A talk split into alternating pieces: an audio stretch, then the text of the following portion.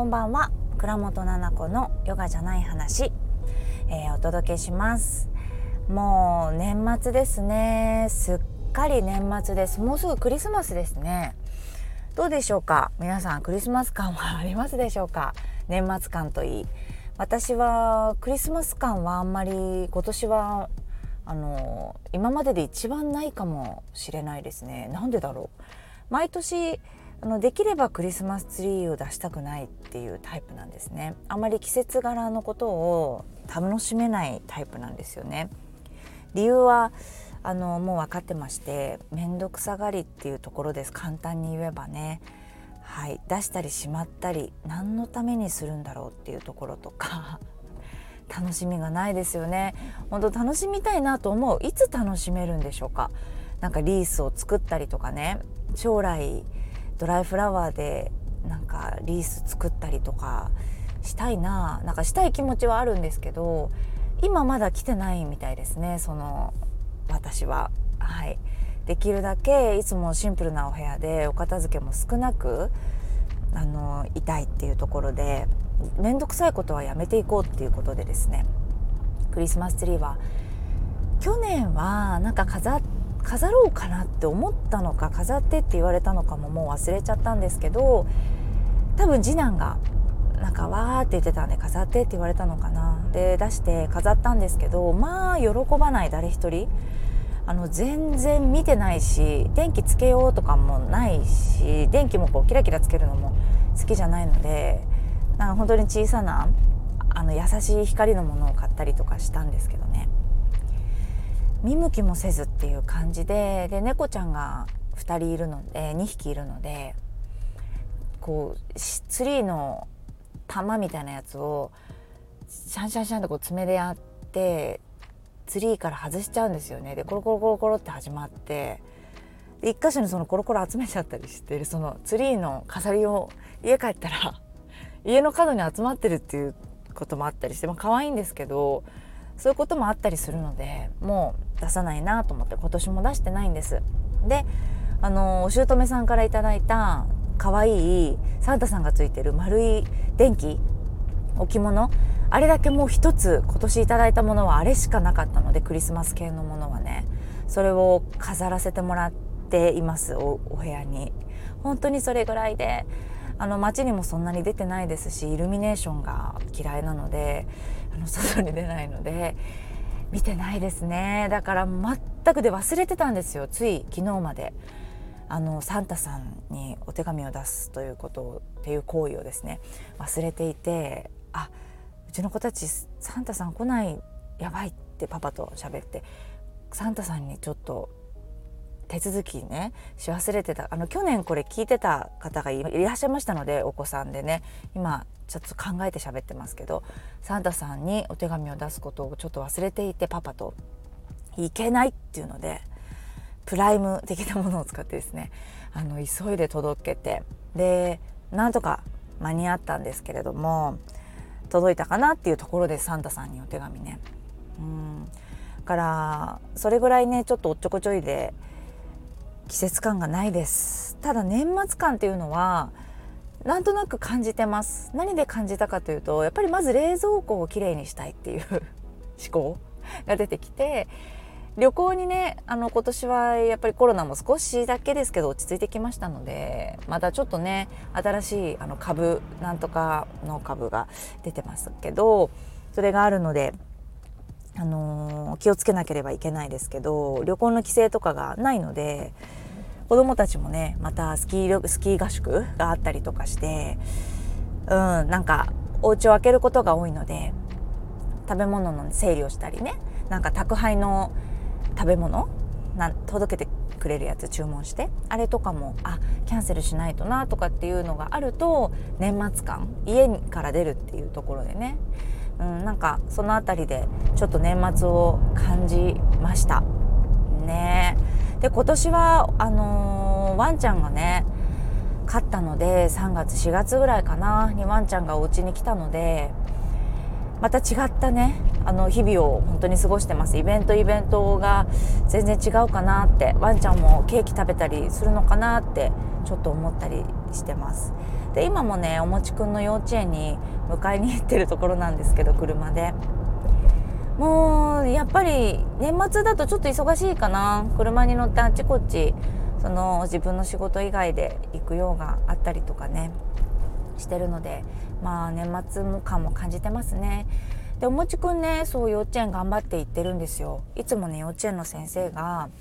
動画を送ってくれるんです。で動画と写真とバーって LINE で送ってくれるんですよね。今日のおもちくんの様子ですみたいな。でもテンション爆上がりですみたいな。今日もテンションが爆上がりですけど頑張ってますっていう感じでコメントしてくれてね。もう本当に大好きで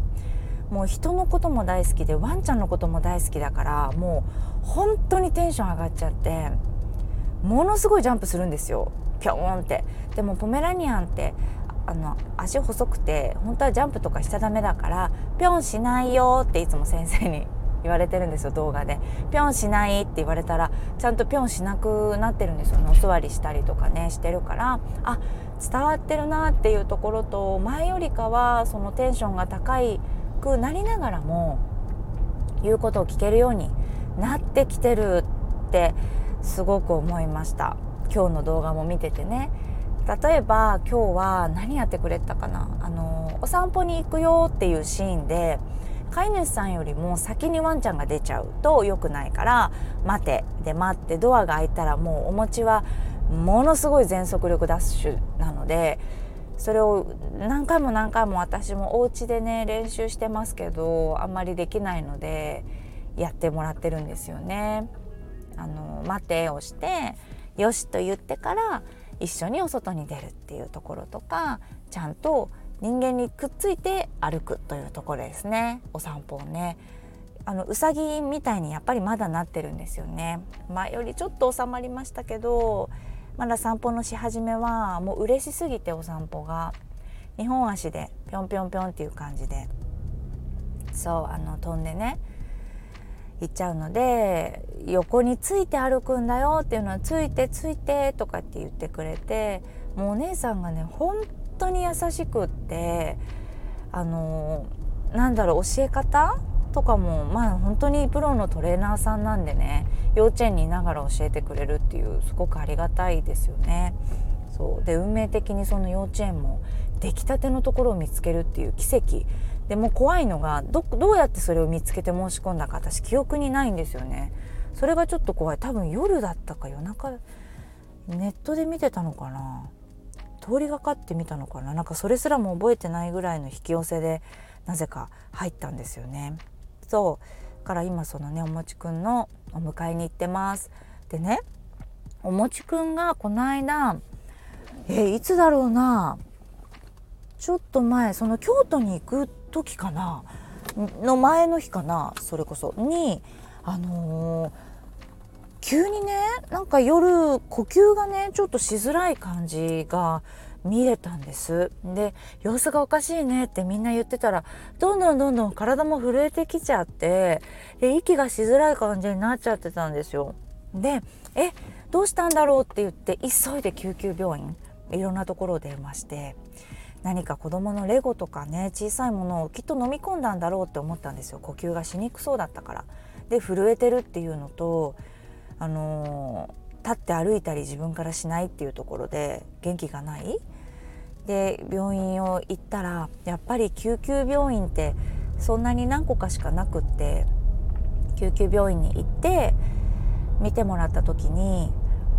あのワンちゃんだったり猫ちゃんがたくさんいるんですよね。救急で来ていて行ったはいいもののそこで1時間半ぐらい2時間ぐらいかな待ってそこから検査をしてお持ちの場合は何だろうレントゲンみたいなものを取ってその誤飲がないかっていうところを調べてっていうところだったんですけどまず結果から言うと何も飲み込んでないっていう。どうしたの？何も飲み込んでなくってただお腹になんかガスかなんかが溜まっていてとか言ってたかな。それでちょっとあのおしっこをたくさんしたんですって。レントゲンの前にたまたま。そしたら少し元気が見えてって。もしかしたら腸がパンパンにこうなっちゃってて。それが苦しくってお餅が 2. 点ちょっとキロしか2 3キロとか小さいので。あのこんなにやっぱり小さいといろんなことが起きるっていうことでね言っててなんか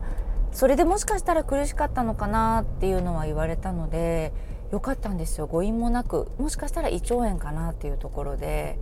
あの吐いてはないですけれどもなんか気持ち悪い止めみたいなやつももらってね帰ったんだけどあのこの間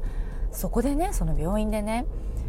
もう気が動転してるんですよ。私も。お餅がそんな風になるって思ってなかったし子供がねどこか切っちゃって本当に駆け込んで病院行くとかっていうことも今までありましたけどそういうちょっと本当に心配なシーンって感覚が敏感になっててまあお餅は本当に息もできているしただちょっと震えてるので膝の上で待ってたけれどももう私のその HSP の感度っていうのがものすごいことになっちゃって神経がこう高ぶっちゃったのかな私も。でここの病院にいる8組ぐらいいたんですよ。全部の人のね犬の犬種とそして状況となんで病院に来たのかっていうのを全部分かってたんですよ私は。で帰りの車でねお餅が多少元気になって帰ったんだけど夜中ですよもう1 2時とかパパと帰ってた時に「ねあそこのさボーダーコリーちゃんねあのー、落ちちゃったんだねって2メートルの高さからねでも大丈夫そうだったねレントゲンでねみたいな話を私が普通にしたら「えなんで知ってんの?」ってなって逆になんで知らないの？って思ったんだけどこれが本当に HSP で先生がやっぱり一人一人のワンちゃんところに行くんですよね。今日どうされましたか？ってこうこうこうでとか言ってでお母さんたちももう泣いてたりとか怒ってたりとか心配してたりいろいろあるんだけどそれを一個ずつやっぱり見ちゃうんですよねどうしても。周りのことが気になってしまうっていうか状況とかも全部こう聞こう聞こうと思ってないんだけど把握し勝手にしちゃってるみたいな感覚なんですよね。だからあこの夫婦のワンちゃん？ワンちゃんは大変そう。でもなんかちょっと足を怪我したんだなって。あ挟まっちゃったんだゲージにねってこう思っててあそっか。大変だね。でもこの2人が喧嘩したんだなワンちゃんのことでっていうのが分かって。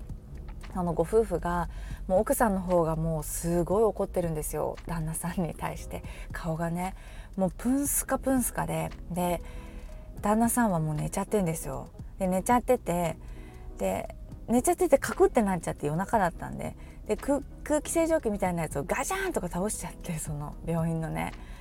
そしたらわーってなっちゃうでしょ。ワンちゃんたちもみんなウォンとかなっちゃって。私もはっとかなっちゃって。そしたらもうそこのお母さんがもうおこすごい怒っちゃってもう舌打ちとかしちゃってチッみたいな。であすごい仲悪いじゃないのっていうのとかも見ちゃってたりとか。あとはハムスターなハムスターがいたんですよ1匹。わーってもう私ハムスターに関しては昔ハムスター飼ってて小学生の時に。でなんかお尻から腸が出ちゃってブルンって出ちゃってて。もう泣いて泣いて。で手術をしたんですよ。ですごい多分ハムスターを買った時の金額の10倍以上の金額の手術代だったと思うんです今思えば。で手術をして戻ったんだけどその抜歯する日にはもう亡くなっちゃってて。